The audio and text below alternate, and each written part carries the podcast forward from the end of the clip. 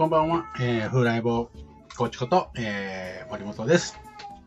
人生もビジネスもね、楽しみながらうまくいく、えー、人生もビジネスもうまくいく、なんだっけ？えっと、ビジネビジネス裏表ラジオ。はい。えー、というわけでね、いつもはね、22時5、えー、23時59分っていうところでね、えー、始まるんですけど、今日パートナーがね、実はいないので、はい。えー、一人なので、22時ちょうど、というか、ちょっと過ぎからね、始めてみました。えー、今日は2023年5月の23日ですね。もう5月も終わりですね。はい。ということで、えー、今ね、ちょっと、えー、子供の声が、泣き声がもしかしたら聞こえてるかもしれませんけど、まあ、この、そういうのもね、BGM でね、いいかなと思います。はい。えー、というわけでね、早速、あやくさん、えー、あ、始まった。こんばんは。ということでね、こんばんは。いつもありがとうございます。えー、一人語り、そうですね、一人語り、えっ、ー、と、決して、えー、誰かにね、声をかけるのを忘れてたわけではありません。ということにしておいてください。はい。21時59分に始まらないから、ちょっと心配してました。そうなんですね。はい。あの、人とね、いると、こう、きっちりとやるん、やらなきゃっていうのでね、まあ、事前にこう、打ち合わせしたりとかするんでね。ですけど、パッて気がついたら、あ、もう58分だと思って慌ててね、えー、一生懸命、はい、えー、やりました。というわけでね。はい、えー、そうです。はい。そうなんですよ。忘れたわけではないんですよね。はい、そうです。決して、はい。で、まあ、真偽のほどはね、えー、想像にお任せしますけど、まあね、せっかくの一人語りなんでね、まあなんか、面白いかなと思って、まあね、やっぱり最近のちょっとね、出来事で、やっぱりちょっとね、個人的にはショックというかね、ちょっと考えさせられたのが、やっぱり猿之助さんの、ね、えー、事件事故？なんか、うん。で、真相はね、もう全然わかりませんし、えー、そこまでね、なんか内容に興味はないんですけど、まあ、ど、何から語ろうかな。そう。まずはね、うん、あのーなんかしゅ、うんと、まあ、週刊誌かね、なんか、に、なんかその、スキャンダルを、こう、なんか、なん、なんていうかな、すっぱ抜かれてっていうことでね。で、まあ、最近のね、うん、風潮として、なんかこう、よ、弱いものに対してね、すごい叩いて、ね、えー、なんかそれでいいのかな。ね、確かにね、雑誌とかが売れない時代でね、うん。あのスキャンダルとかね、うん、叩くっていうのは、うん、ね、それをやれば、まあ、売れるっていうところもですけど、じゃあ、果たしてね、こういう結果を招く、うーん、ために、なんか、すごく、えー、そこまで、なんか、やらなきゃいけないのかなっていうね。うん、で、一回ね、もう、あのー、まあ、叩かれたら、なんかもう、昔はなんか許してね、こう、そういうのを許すっていう風潮もあったんですけど、それがなかなかやっぱりもうネット社会になってね、その、全然冷めないというかね、え、復帰ができないっていうところにね、えー、来ちゃうまで叩く、もう叩きのめすまでとことん叩くみたいなね。なんかそういう風潮があって、で、もう絶、ね、しかも、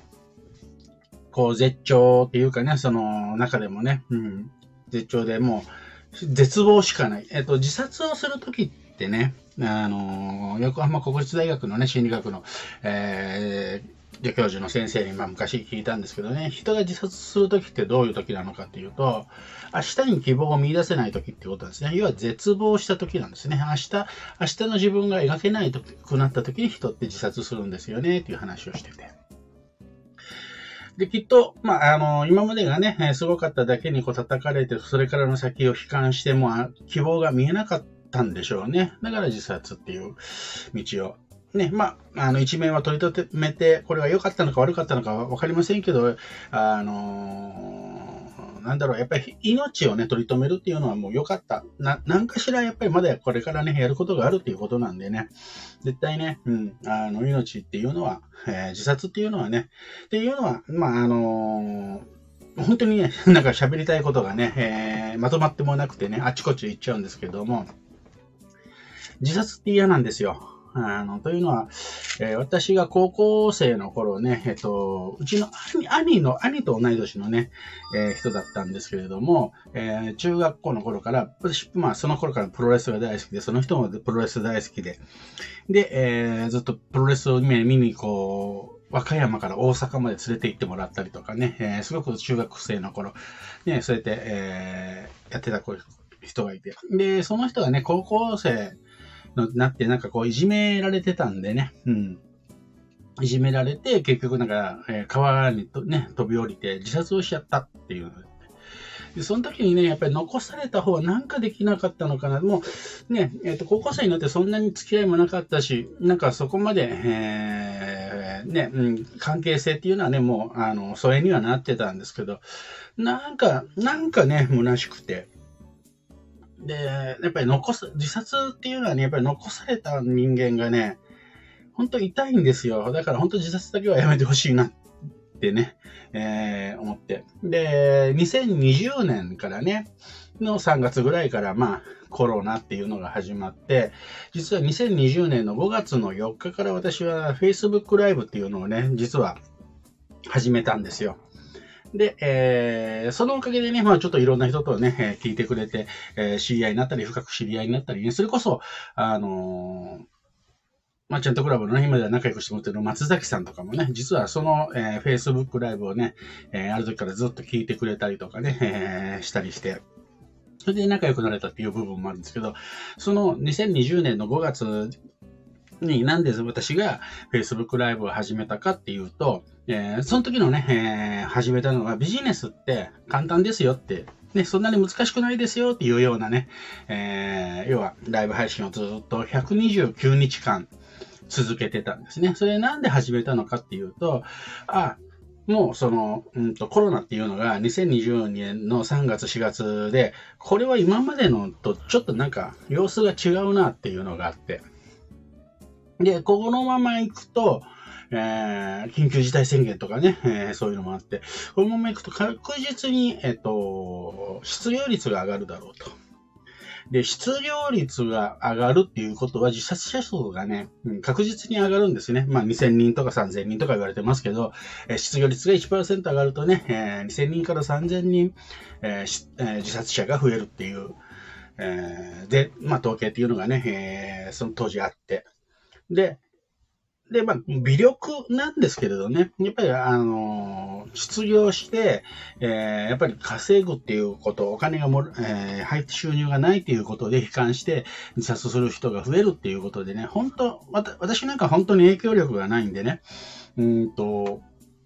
なん、なんか、ね、えー、そんなに大勢の人を救れると思わ思わなかったんですけど、でも一人でも二人でもね、えー、なんかその失業して、そのビジネスに絶望して、収入が得られないということに絶望して、こう、命を絶つっていうことがなくなればいいなと思って、ビジネスってそんな難しくないんですよ。楽観的に考えていいんですよ。的なことでね、ビジネスのこうやり方とか、うん考え方とか、そういうのをね、えー、15分と言いながら30分とかね、時には40分超えたりとかね、えー、するお話を一人語りでずっとしてたんですね。で、そういうのもね、やっぱりその自殺っていう、えー、されるっていうことがね、すごく嫌だったっていうのもあるんでね、なんかそういう、その時のね、感覚を今ね、えー、思い出して、なんかね、それしか道が本当になかったのかなとかね、うん、全然何の、何の縁もないですよ。何のご縁もないんですけど、なんか、やっぱりね、有名人の、そうで言うとそ、あの、そういうのがあって、しかもちょっとね、やっぱショッキングなね、えー、ことだし、その、叩かれる具合がね、本当にもう半端なくね、もう容赦なく叩かれて、で、もうなんかこう、二度とこうね、こう復帰ができない、立ち上がれないほどね、叩きのめされるんでね、最近はね。なので、うん、なんかちょっと、うん、だからってなんてことはないんですけどね、なんか、あのちょっとやるせないなっていうね、気があって、えー、珍しく気がめいて、め、めいりましたね。はい。そうそう。あ、で、ありがとうございます。えー、っと、はい。あやふさんね、あの事件ね、ちょっとショックでしたね。そうなんですよね。ちょっとね、ショックというか、まあいろいろ考え、本当に、今時代が変わってね、えー、まあそれこそね、本当に、ジャニーズとかね、うんと、歌舞伎の世界とかね、えー、今度はなんかね、もう、それまでなんていうかな、特別な世界みたいなね、絶対的ななんかこう、世界観を持ってたところにも、なんか、うん、なんかこう、変わっていく。だから2020年のね、その、Facebook ライブをね、やってた時に、いろんな価値観変わって、今までね、ずっと帝国としてね、えー、築き上げてた、今まで巨大なね、えー、ものがどんどん崩れていきますよっていうね、その時にもお話ししてたんですけどね、その中でも、一つね、あのー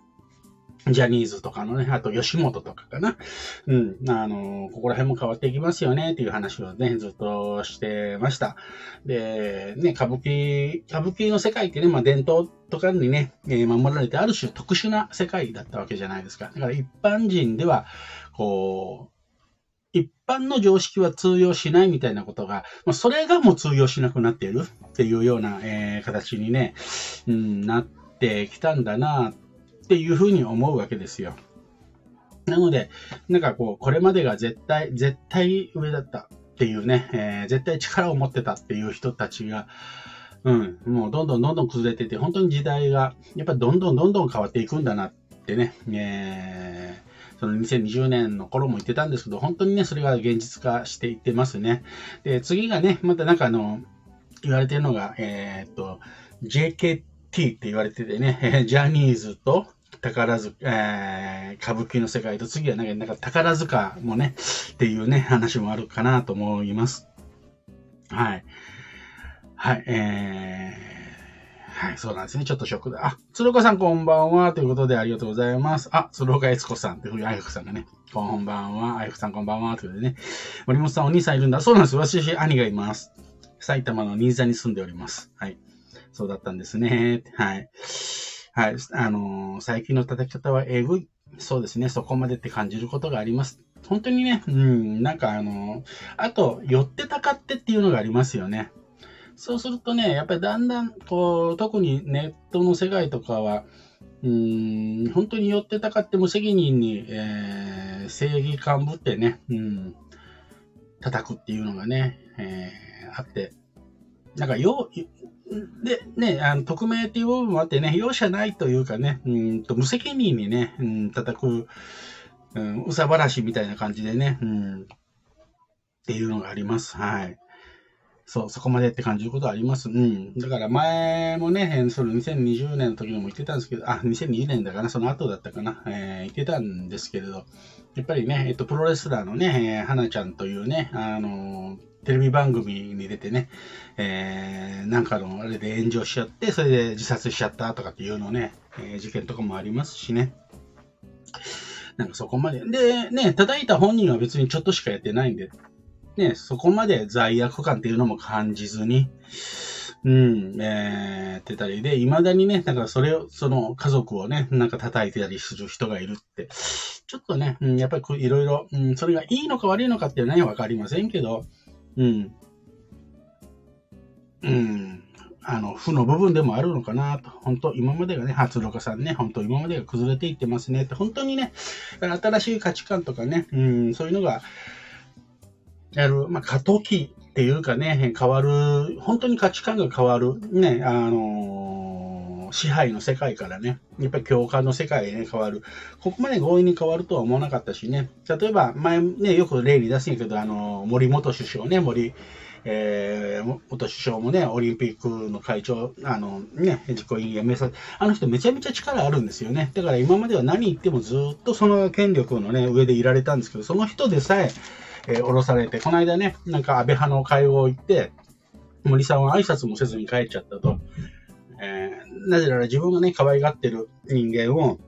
こう、あの挨拶させないというね、いうので、ね、中でなんか揉めて、えー、だから絶対的な権力っていうのがね、もうどんどんどんどん、うん、なくなってきている時代ですね。はい。なのでね、やっぱり、えー、これからのリーダーシップっていうのは重要感っていうところでね、えー、言ってますけれども、まあそれが、これから、え、主流になっていくんだろうなとで、それのね、えー、変わるまでのこの過渡期でね、ちょっと過激な部分も出てきたりね、これはある程度、まあ、しょうがないって言っちゃいけないんですけどね、そんな時代なのかなと思っています。あ、小沢さんこんばんは。ありがとうございます。小沢さんいらっしゃいました。ありがとうございます。お、まさみ。お、えつこ、あ、え、えつこさんも、あ、えつこねえって書いてるのか。一緒にね、この、私の背景とね、一緒になって、あの、リンゴマンさんがね、えー、呼び捨てにしてたのかなと思って。はい、なんだかんだ言ってね、自分も昭和の感覚が根強く残ってるなと感じますね。鶴岡さん、そうですね。まあまあ、まあね、もう、正真正銘昭和のに、あ、あれの、私はね、えー、私は昭和の人間ですからね。はい。というわけで、したあの、スラ、スラッとね、リンゴマンさん入ってきましたね。あの、シタラマンですね。はい。パイナップルですよ。何？パイナップル？うん。まあなんか、シュールなのかな。したらまん、こんばんみ。はい。えー、新座。そうです。うちの兄、新座に住んでます。友達住んでる。はい。寄ってたかって無責任。そう、無責任なの。確かにね、悪いことした人は悪いけど、同じ人間じゃんって思う。悲しいですよね。そう。なんかね、そこ、うさばらしでね、やってるんですよね。あのーあれ、ちょっと前にね、あの、今、鶴岡さんとね、えっ、ー、と、すごくなんかご一緒にやられてる足立、ね、新行さんのね、Facebook の投稿で、えっ、ー、と、これ、はっきり覚えてないんで、これ、曖昧なんですけどね、しかもそれが新行さんの投稿だったかっていうのもいまいち曖昧なんですけど、えー、やってたのが、ななんだっけかな。えっと、自分が今までなんか悪いことしたことない人だけが、なんか人を責めなさいみたいなね。めっちゃくちゃ、めちゃくちゃ、あの、いい加減ですけど、あ、そうだよねって、自分のことを棚に上げてっていうのね、うん。いう人が本当多いのでね、はい。リンゴ、リンゴパインスムージーシタラマンの新商品。はい。えー、三密嫁。はい。えー、森本首相、はい、えー、支配から共感へ、これ大好きなって、大きなテーマです。本当にそう思います。はい。すいません。ちょっと軽く流したところもあるんですけどね。はい。あの、支配、うん。人を動かすにはね、よく、えっ、ー、と、私セミナーでもよく言う、ね、いるんですけど、人を動かすにはね、3つの方法があって、1つ目は支配、2つ目は依存、で、3つ目が共存、いや、共感っていうね、ことを言ってるけど、やっぱりね、今までの支配でね、動かすっていうのが、もうダメですね。本当にもうダメになりましたね。うん、ダメっていうか、うん、そこは限界がやっぱりね、あります。でも、あの、これがね、まあ、えー、合ってる時代っていうのもね、確かにあったんでね、それを一概に支配することがね、一概にダメかっていうとね、そうじゃなないんですね。それが、えー、一番、その、豊かになるためにね、必要な時期っていうのもね、もちろんあるんですけども、今はそうじゃなくなってきたっていうことですね。だから今力でね、ずっとねじ伏せようとかね、力で隠し事しようとかってね、本当ジャニーズなんかもそうですね。もう、あの、一つね、こうなったら一斉に日本、今までね、何にも報道しなかったね、えー、ことも一斉になんか、えー、叩き出すっていうかね、NHK ですらね、なんか特集をしてしまうというね、なんか、うん、あのー、怖いですね。だから今まで力を持っていた人たちは本当に、あのー、戦々恐々としてるんじゃないでしょうかね。で、これからのね、やっぱ時代のあり方っていうのがね、うん。あ、鶴岡さんいいことを言いますね。そうそう。時代が変わったから前のね、時代の生み出しが、えー、出てきてますよ。そう、海がね、出てくる。だからこの時にはね、さ多少ね、ちょっと過激なことになってしまうっていうのが、うん、OK ではないんだけど、なんか仕方ない部分っていうのがね、うん、あるんですね。はい。あ、小沢さんありがとうございます。需要感はね、相手を救うことだと最近思います。本当にそうなんですね。で、えっ、と、需要感っていうのをね、うんと、こう、言ってると、ちょっとね、勘違い、えー、する人もいるんですけど、需要感っていうのは、まあ、簡単に言うと、えー、何を言っても許される。ね、失敗しても許されるという状況。まあ、見守られてるとかね、うん、そういうのを、えー、作り出すっていうことなんですけど、まあ、えー、わかりやすいのがね、えっ、と、Google が発表したね、心理的安全性の担保っていうのがね、あると、まあ、組織の一番生産性の高いね、組織を、えー、やチームでね、成果を出すことができる。その心理的安全性っていうのは、もうまさしく重要感のことでね、例えばチーム全員がいたときに、チームの誰かが一歩一人だけ喋るチームっていうのは全くダメで、えー全員がね、同じ時間だけ、こう自分の意見をね、素直に言えるっていうね、あの、状態であると一番、まあ、いいっていう形。で、そうするとね、えー、上司とかね、うんと、リーダーがね、すごく勘違いす、勘違いするんですね。そうかそうか、全員が喋ればいいのか。じゃあ、あの、俺がね、言うのを黙って我慢してればいいんだなって思うわけですよ。で、えー、我慢してるとね、当然みんな、えー、言いたいことを言えるようになるんですけど、えー、これ大きな間違いなんですね。リーダーとかね、えー、需要っていうのは、誰しもが、えー、自分の、えー、こういうことを言ったことによって、えー、なんかリスクがないということなので、実は上司も好きなことが言えるんですね。言わな言えなきゃダメなんです。誰かが我慢している状態っていうのは、それは心理的安全性でも需要でもないんですね。需要感の満たされる世界っていうのは、みんなが自分の意見言ってもいいよっていうことなので、決して社長とかね、上司とかね、リーダーがね、我慢するじゃない。その人たちもちゃんと自分の意見を言えるという状態でないといけないんですね。そこをね、やっぱ大きな企業とかね、コンサルでもね、えー、間違ってるんですね。あの、コンサルでね、あのたまにやるのは、ちょっと社長じゃあ、勝ちにチャックしてくださいみたいなね。それで、えー、みんな好きなこと言っていいですよ。社長も、は黙ったり、ね、ボスが黙ってたりって我慢させるっていうのがね、えー、いいんですよって言ってる。それ大間違いですからね。需要する、あの、うん。あ、ありがとうございます。えー、需要はね、相手を救うことで先ほどます小沢さんの意見にね、まさみさんの重要感で私は何度も救われましたよっていうね、えー、言ってます。はい。えー、あやふさん、そっか、受容する側も受容される環境なんで、そうなんです、そうなんです。あの、受容する側も、えー、自分も我慢しないで、ちゃんと、えー、言えるということが大事なんですね。それが本当の共感なんですね。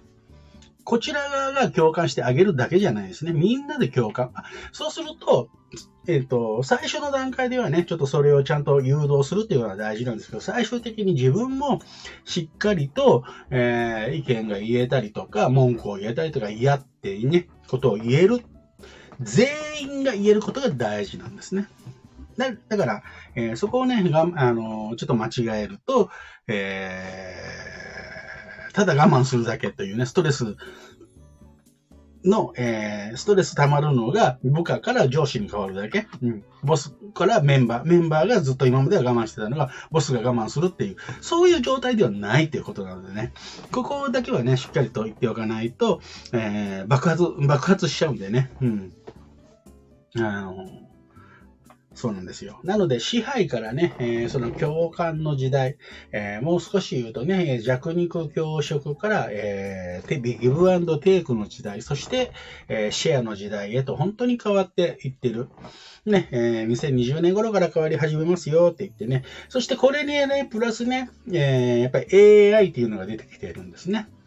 そうすると、えー、いろんな本当にね、もう強制的、今までトップだったものがね、やっぱり、うん、うん、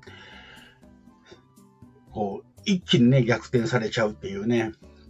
こともビジネスの世界でも起こりうるし、人の人間関係っていうのでもね、えー、起こりうる、本当に面白い時代だなと思います。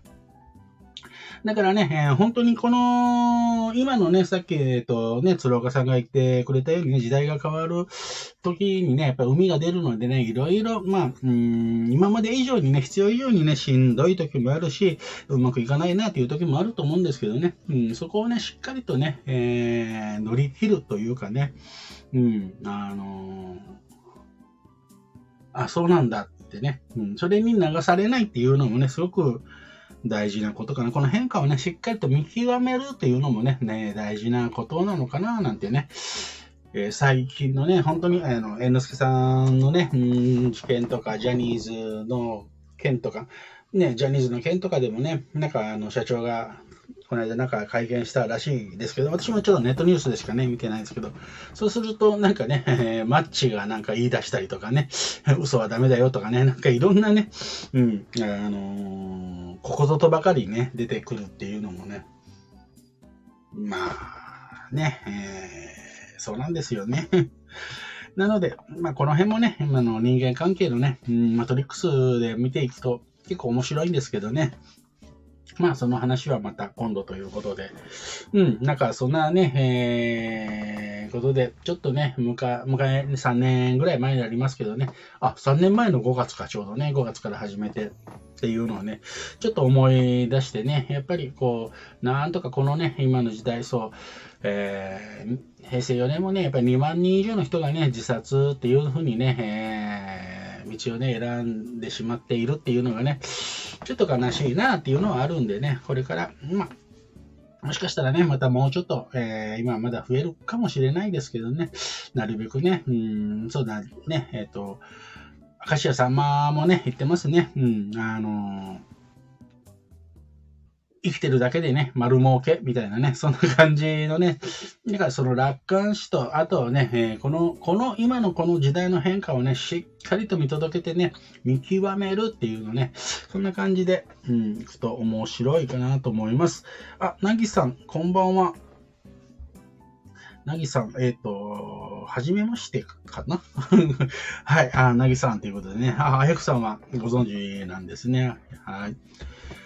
そういう意味で、えー、森本さんが伝えていることって時間はかかるかもですが、これからの時代に絶対必要なことですね。本当に、あのー、そう思います。あのー、時代変わるよとかね、えっ、と、鶴岡さん、あ、鶴岡さんは、えっ、と、知り合ったのはだいぶ前だけどね、あんまりあれだったんですけど、2016年ぐらいから実はね、この話をずっとしてるんですね。これからこういう時代ですよと、えシェアの時代になりますよとか。そうそうそう。なので、えー、本当にね、えー、時間がかかるし、時間かかってもね、わからない人はわからないし、まあね、でもね、うん、あの、とりあえずね、えっ、ー、と、死ぬことはないです。別にね、この、今聞いてくれてる方がね、えー、自殺するとは思ってないですけどね、なんかそういう感じでね、人間生きてればね、なんとかなるんでね、えー、なんかね、うん、どんなことがあったとしてもね、うんと、共感してくれる人はいるんでね、大丈夫でしょう。はい。あやくさん、お待たせ。今、高江さんの配信があったので遅刻しました。あ、高江さんもなんかやってたんですかね。はい。えー、鶴岡さんね、ほんと死んでも何も変わらないですよ。生きないと。そう、生きてればね、面白い。うん。あのー、生きてね、みんな小屋さん行きましょう。変な話ですけど。ね、えー、そう。そうですね。なんか、うん、あの、宗教とかね、そういうことじゃないですけど、やっぱりね、生きてること、生きてるとね、やっぱしんどいこともありますけどね、やっぱそれ自体もね、楽しまれ、楽しめるはずなのでね、なんか、えー、今日なんか人生もビジネスも楽しみながらと言いながら、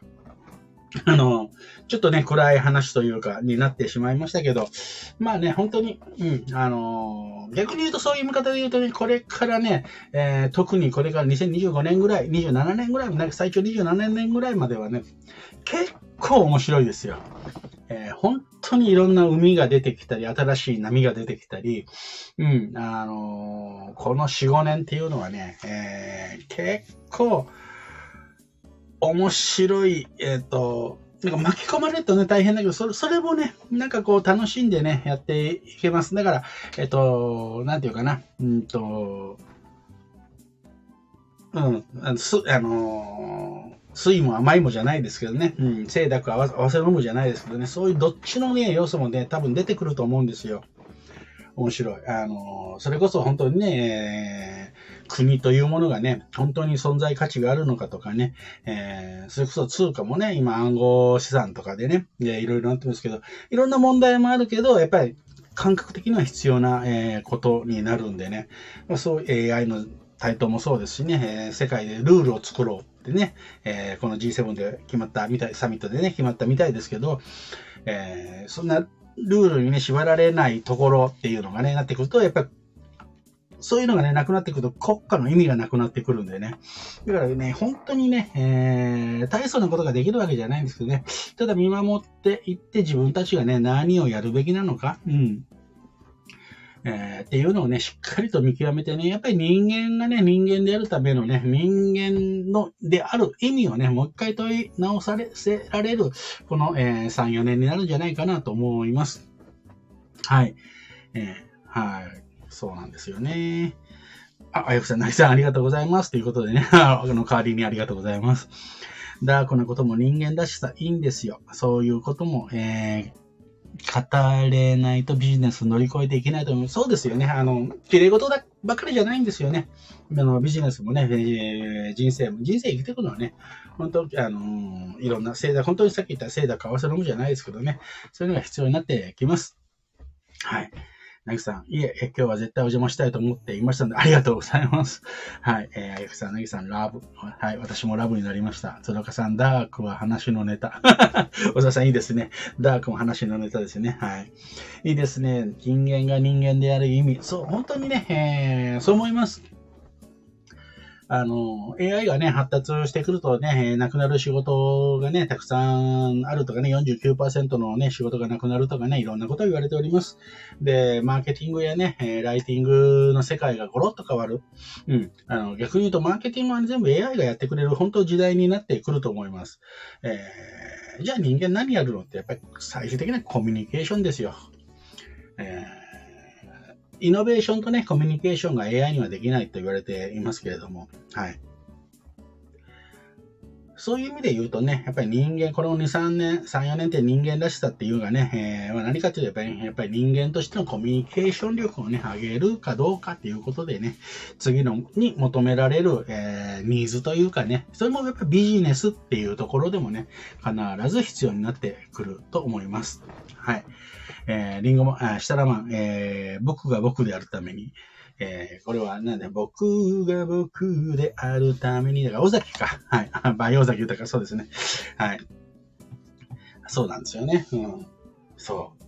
人が人であるあるよ、あるために、僕が僕であるために、そう、リンゴマンがリあ、シタラマンがシタラマンであるためにっていうね、そういうのテーマにね、えー、この3、4年過ごすとね、めっちゃ面白いしね、えー、と思います。はい。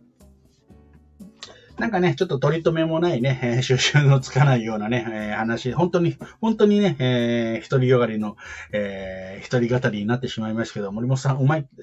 今何がうまかったのかな？あ、歌がうまいってことなのかな？えー、昔から音痴で有名なんでね、人前では歌わないようにしてるんですけどね、思わずちょっと歌ってしまいましたけれども。はい。というわけでね、なんか、だらだらと喋ってたらね、えー、30分のね、過ぎました。はい。あ、歌です。ということでね、ありがとうございます。30分過ぎたのでね、えー、この辺にしようかなと思います。はい。えー、珍しくね、今日は、えー、取り留めのない、ちょっとね、暗めの話もあったかもしれませんけれども、まあでもね、本当に、えー、大事なことだと思います。で、えー、5月はですね、第5週もあるんですね。来週第5週もあってね、えー、誰かね、まだ声かけてないのでね、えー、声かけなければ、はい。はい、ありがとうございます。鶴岡悦子さん。はい、いい時間でした。ありがとうございます。あ、こちらこそありがとうございます。はい。なんか、取り留めのない、えー、お話でしたけども、ありがとうございました。というわけで、えー、今日のね、えー、ラジオもね、これで終わりたいと思います。えー、聞いていただいた方、ありがとうございました。